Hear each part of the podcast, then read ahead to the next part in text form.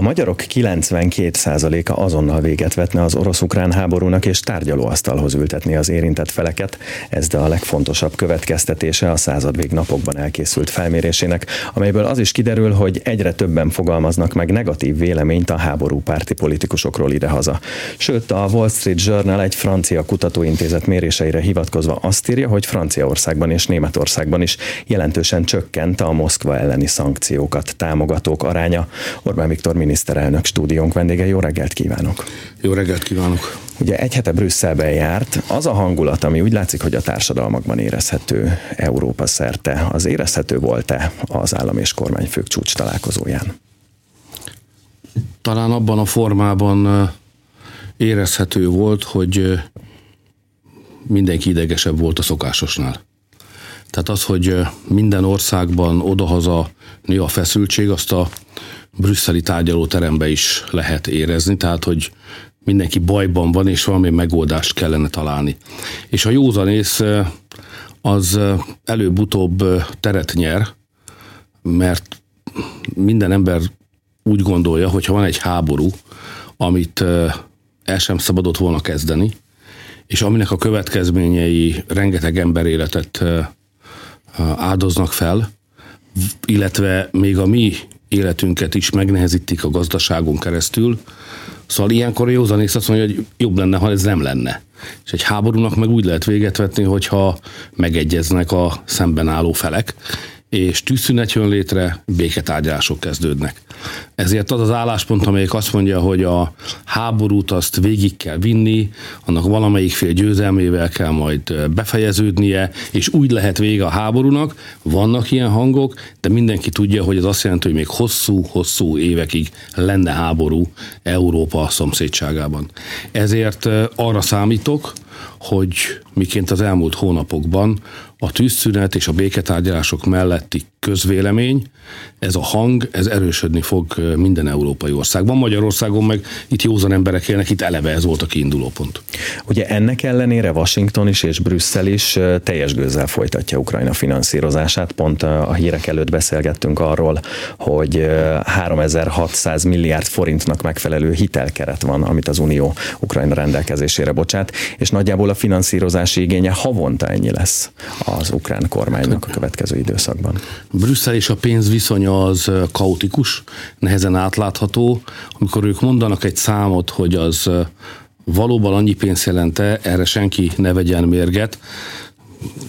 Gyakran szokták azt csinálni Brüsszelben, hogy úgy fogalmaznak, hogy ők adnak valami pénzt, ami tízszer annyit mozdít meg. Aztán kiderül, hogy az azt jelenti, hogy tized annyi pénz se volt, mint amiről az elején beszéltek. Tehát én a számokkal óvatos lennék, de a maga a kiinduló pont, amit ön fölvetett, az létezik. Ugyanis három nagy kiadás körvonalazódik, ha Ukrajnáról van szó. És ezt valakinek, és a valaki nem lehet más, mint a nyugat, aki ezt a háborút támogatja, finanszíroznia kell. Az egyik az a háború költségei. Fegyverek, eszközök, háborúval együtt járó gazdasági kiadások, ez az egyik nagy tétel. Az Európai Uniónak van egy pénzügyi kerete, amiből ilyen típusú kiadásokat finanszíroz. Ez szerepel az unió rendes költségvetésében, ez nem igényel újabb befizetéseket a tagállamok részéről, de ez egy jelentős összeg, olyan 9 milliárd euró körüli pénzről beszélünk. Ez a fölött van, amit egyébként egyes tagállamok külön-külön katonai eszközök formájában még odaadnak. A második nagy tétel, amiről most még nem tudunk semmit, de felsejlik a láthatáron, ez pedig az újjáépítésnek a kérdés, hogy ha egyszer vége lesz a háborúnak, akkor Ukrajna mely területét ki és hogyan fogja újjáépíteni, és milyen pénzügyi eszközöket tud ehhez rendelkezésre bocsátani a nyugat. Ezek beláthatatlanul nagy számok, ezekről most nem is érdemes spekulálni, de ez komoly teher lesz majd az európai országoknak, ha részt akarnak venni adományozók formájában, adományozás formájában Ukrajna újjáépítésében. És a harmadik, ez a most leginkább kínzó kérdés, ez pedig az Ukrajna működéséhez szükséges összeg. Ez nem a háború, nem az újjáépítés, hanem hogy egész egyszerűen működni tudjon Ukrajna. Ukrajna ugyanis egy működésképtelen állam. Tehát nem tudja úgy működtetni a gazdaságát, már a háború előtt sem tudta, a háború alatt pedig még kevésbé képes arra, hogy előállítson annyi pénzt, amennyit be egyébként az ukrán nép élete kerül. Nyugdíj, közbiztonság, oktatás, egészségügy és így tovább. Most ez az összeg azonban egy óriási összeg, ez havonta olyan 5 milliárd euró lenne, amire szüksége van az ukrán államnak, hogy ne omoljon össze. És az a kés, hogy ki fogja odaadni ezt a pénzt. Erről zajlanak egyezkedések, hogy hogyan osszák meg a terheket Európa és Amerika között, és hogyha Európa ebből vállal valamit, akkor aznak a terheit hogyan osszuk meg a tagállamok között, illetve akar-e mindenki egyáltalán részt venni egy ilyen pénzügyi segélyezésben, vagy nem. Erről a kérdésről majd Magyarországnak is döntenie kell, hogy akarunk-e ebben részt venni, van-e nekünk pénzünk, amit odaadunk az ukránoknak, és ha van, akkor azt milyen formában akarjuk odaadni. Együtt a többiekkel, külön, adományként, kölcsönként. Ezek, ez rengeteg tisztázatlan kérdés. Azt gondolom, hogy a következő két-három hónap Európai Uniós tárgyalásai során látunk majd tisztán. Magyarország nehéz döntések előtt áll. És a következő két-három hónapban az is kiderül majd, hogy van-e elegendő gáz Európában. Mert hát sokan kétségbe esetten járnak országról országba közel-keleten, hogy minél több gázt szerezzenek. Hogyan értékeli az európai ellátásbiztonságot ebből a szempontból? Mert az látszik, hogy a szankciók rövid távon éreztetik, azonnal éreztetik a hatásukat, de mintha az ezeket enyhítő intézkedések, akár ellátásbiztonság szempontjából, azok hosszabb távú projektek lennének. Ha energiáról beszélünk Európában, akkor két kérdésről beszélünk. Van-e, és ha igen, mennyibe kerül? A az energiaellátás kérdése az úgy fest, hogy összességében ma kevesebb energia, különösen kevesebb gáz érkezik az Európai Unió területére, mint amennyit egy évben el szoktunk fogyasztani. Ez a kiinduló pont. Két ötlet van a hiányzó mennyiségnek a pótlása. Az egyik, hogy fogyasszunk kevesebbet, akkor majd kevesebb fog hiányozni. A másik, hogy a kieső szankciókkal sújtott orosz energia helyett hozzunk be máshonnan energiát, leginkább gázt.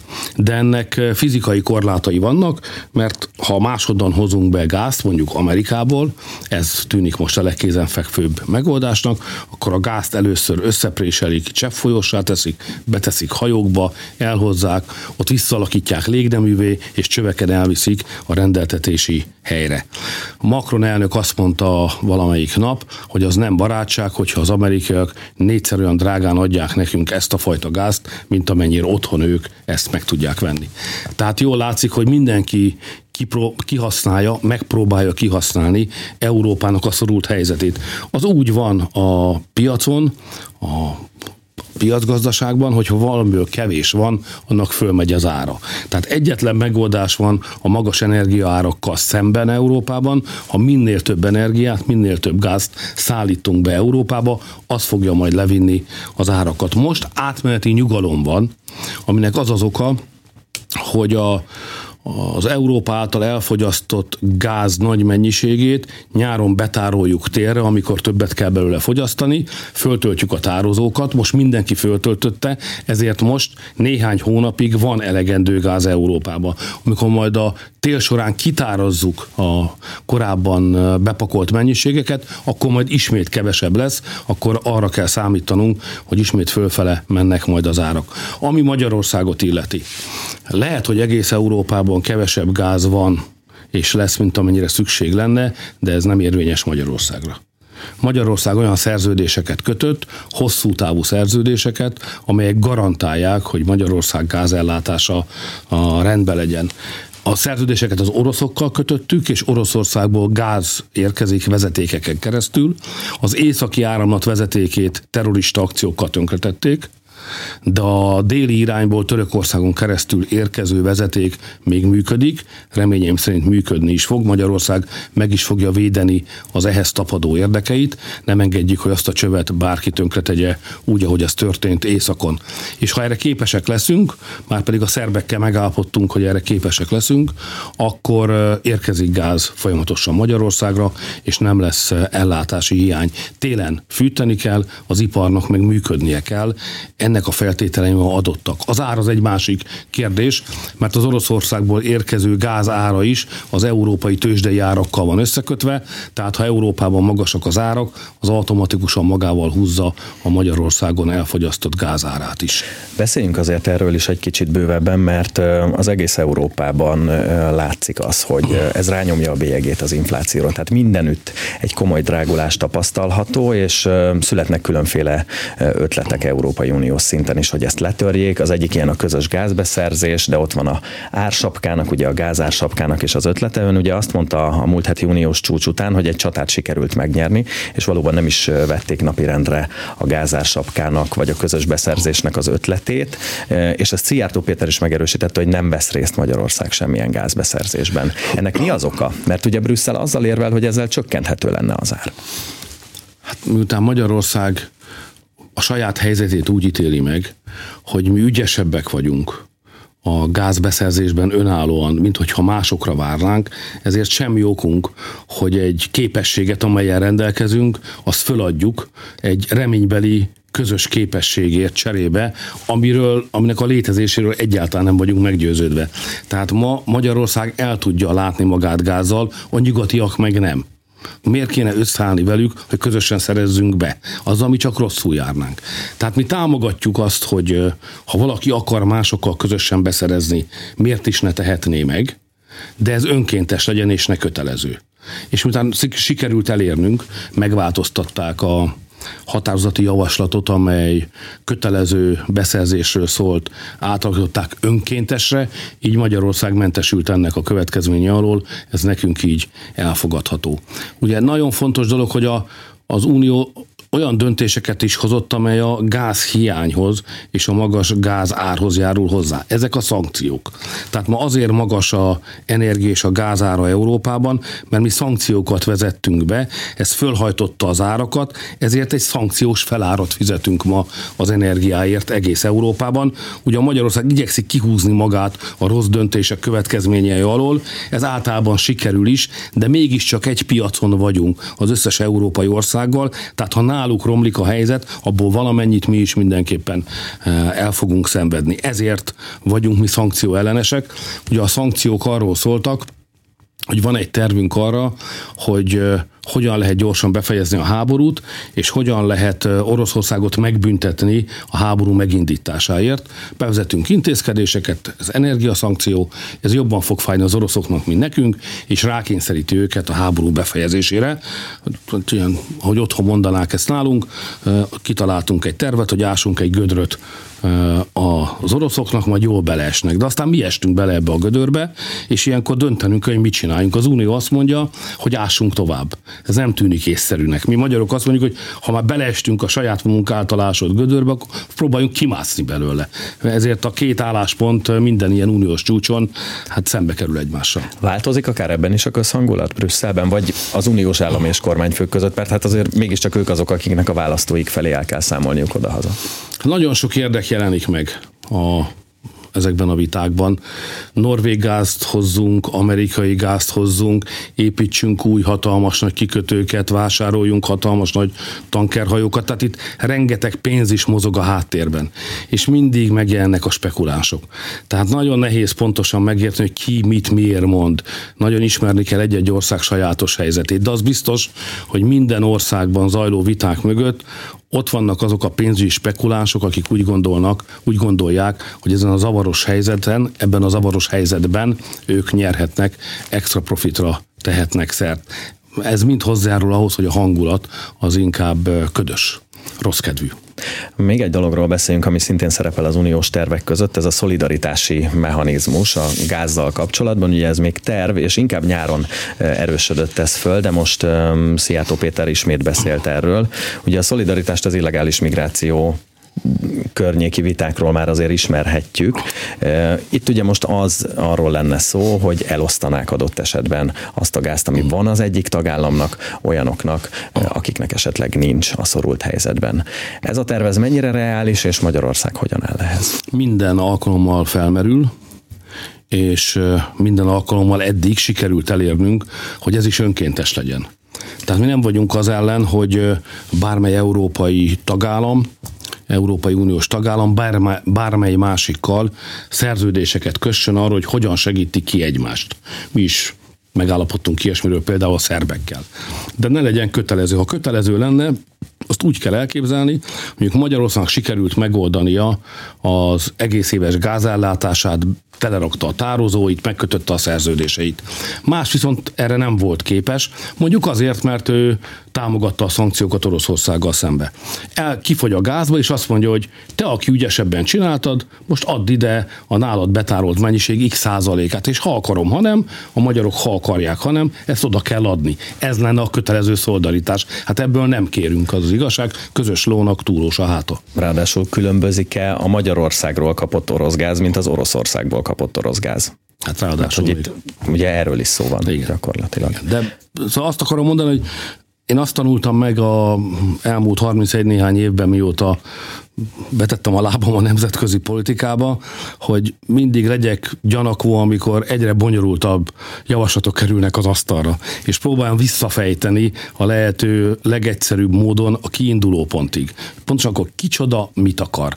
És egyre bonyolultabb javaslatok jönnek elő, és ez mindig gyanús nekem. Úgyhogy ilyenkor mindig le kell ülni az elemző csoportjainkkal, és végig kell nézni, és a végén mindig kiderül, hogy mindig van valahol valamilyen nagy tagállamnak pénzügyi érdeke, amögött a javaslat mögött, amit éppen mondjuk ilyen negédes kifejezéssel, mint szolidaritás ránk akarnak erőltetni. Ami kötelező az Unióban az általában rossz a magyaroknak. Ezért a kiinduló pont, hogy a dolgok ha jónak is néznek ki, inkább önkéntesek legyenek, mint kötelezőek.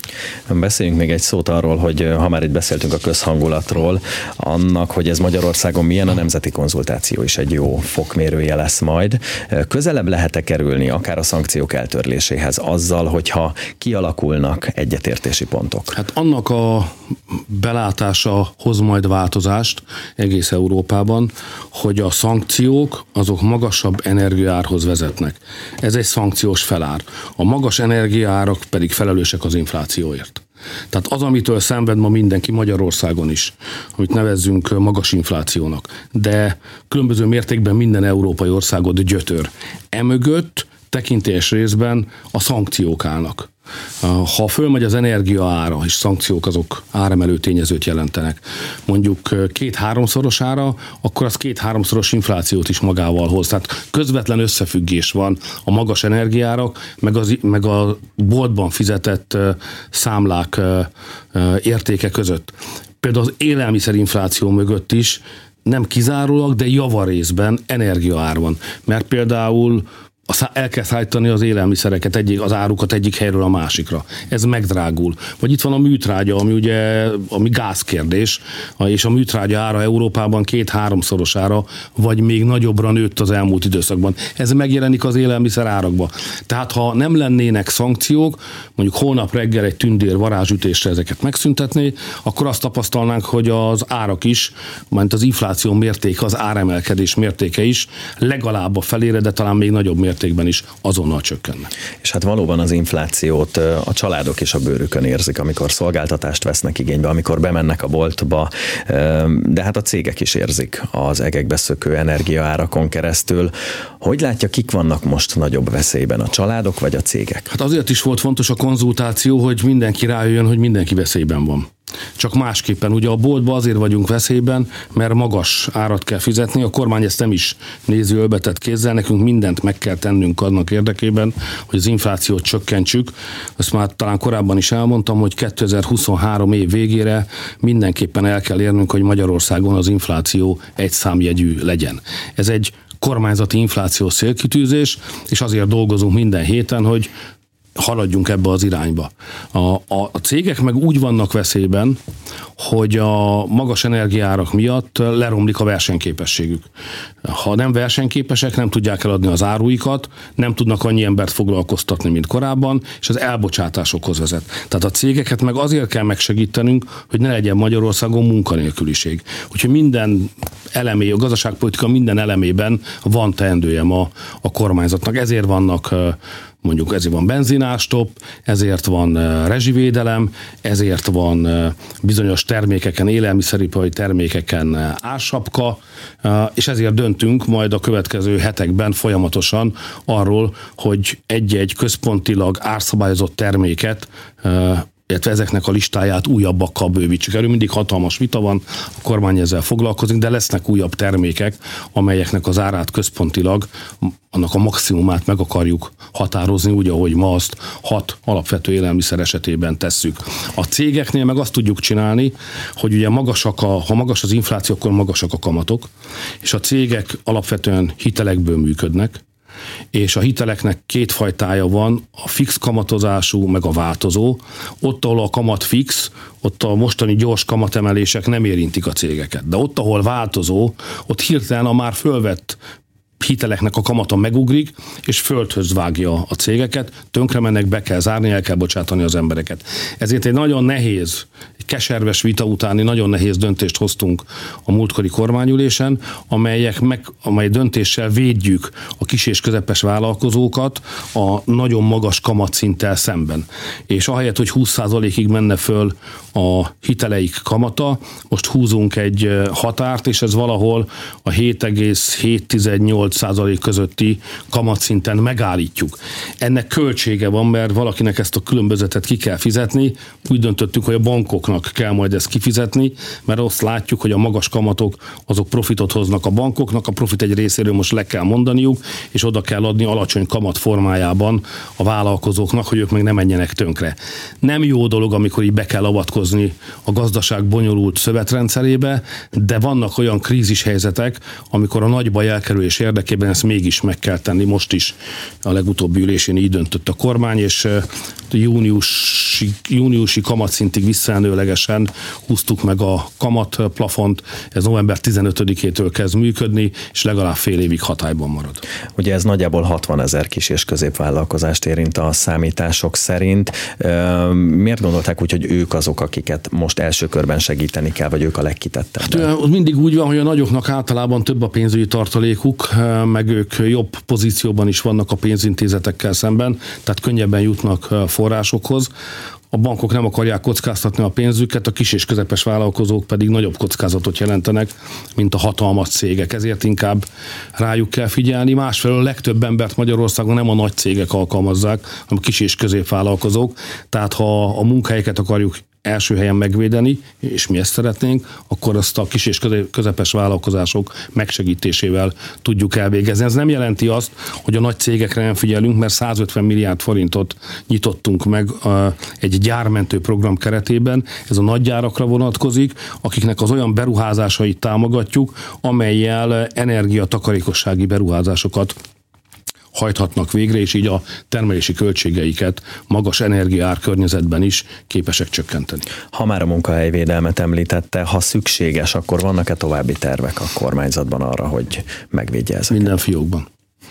Köszönjük szépen. Az uniós csúcsról, a szankciókról és a hazai gazdaság helyzetéről kérdeztem az elmúlt fél órában Orbán Viktor miniszterelnököt.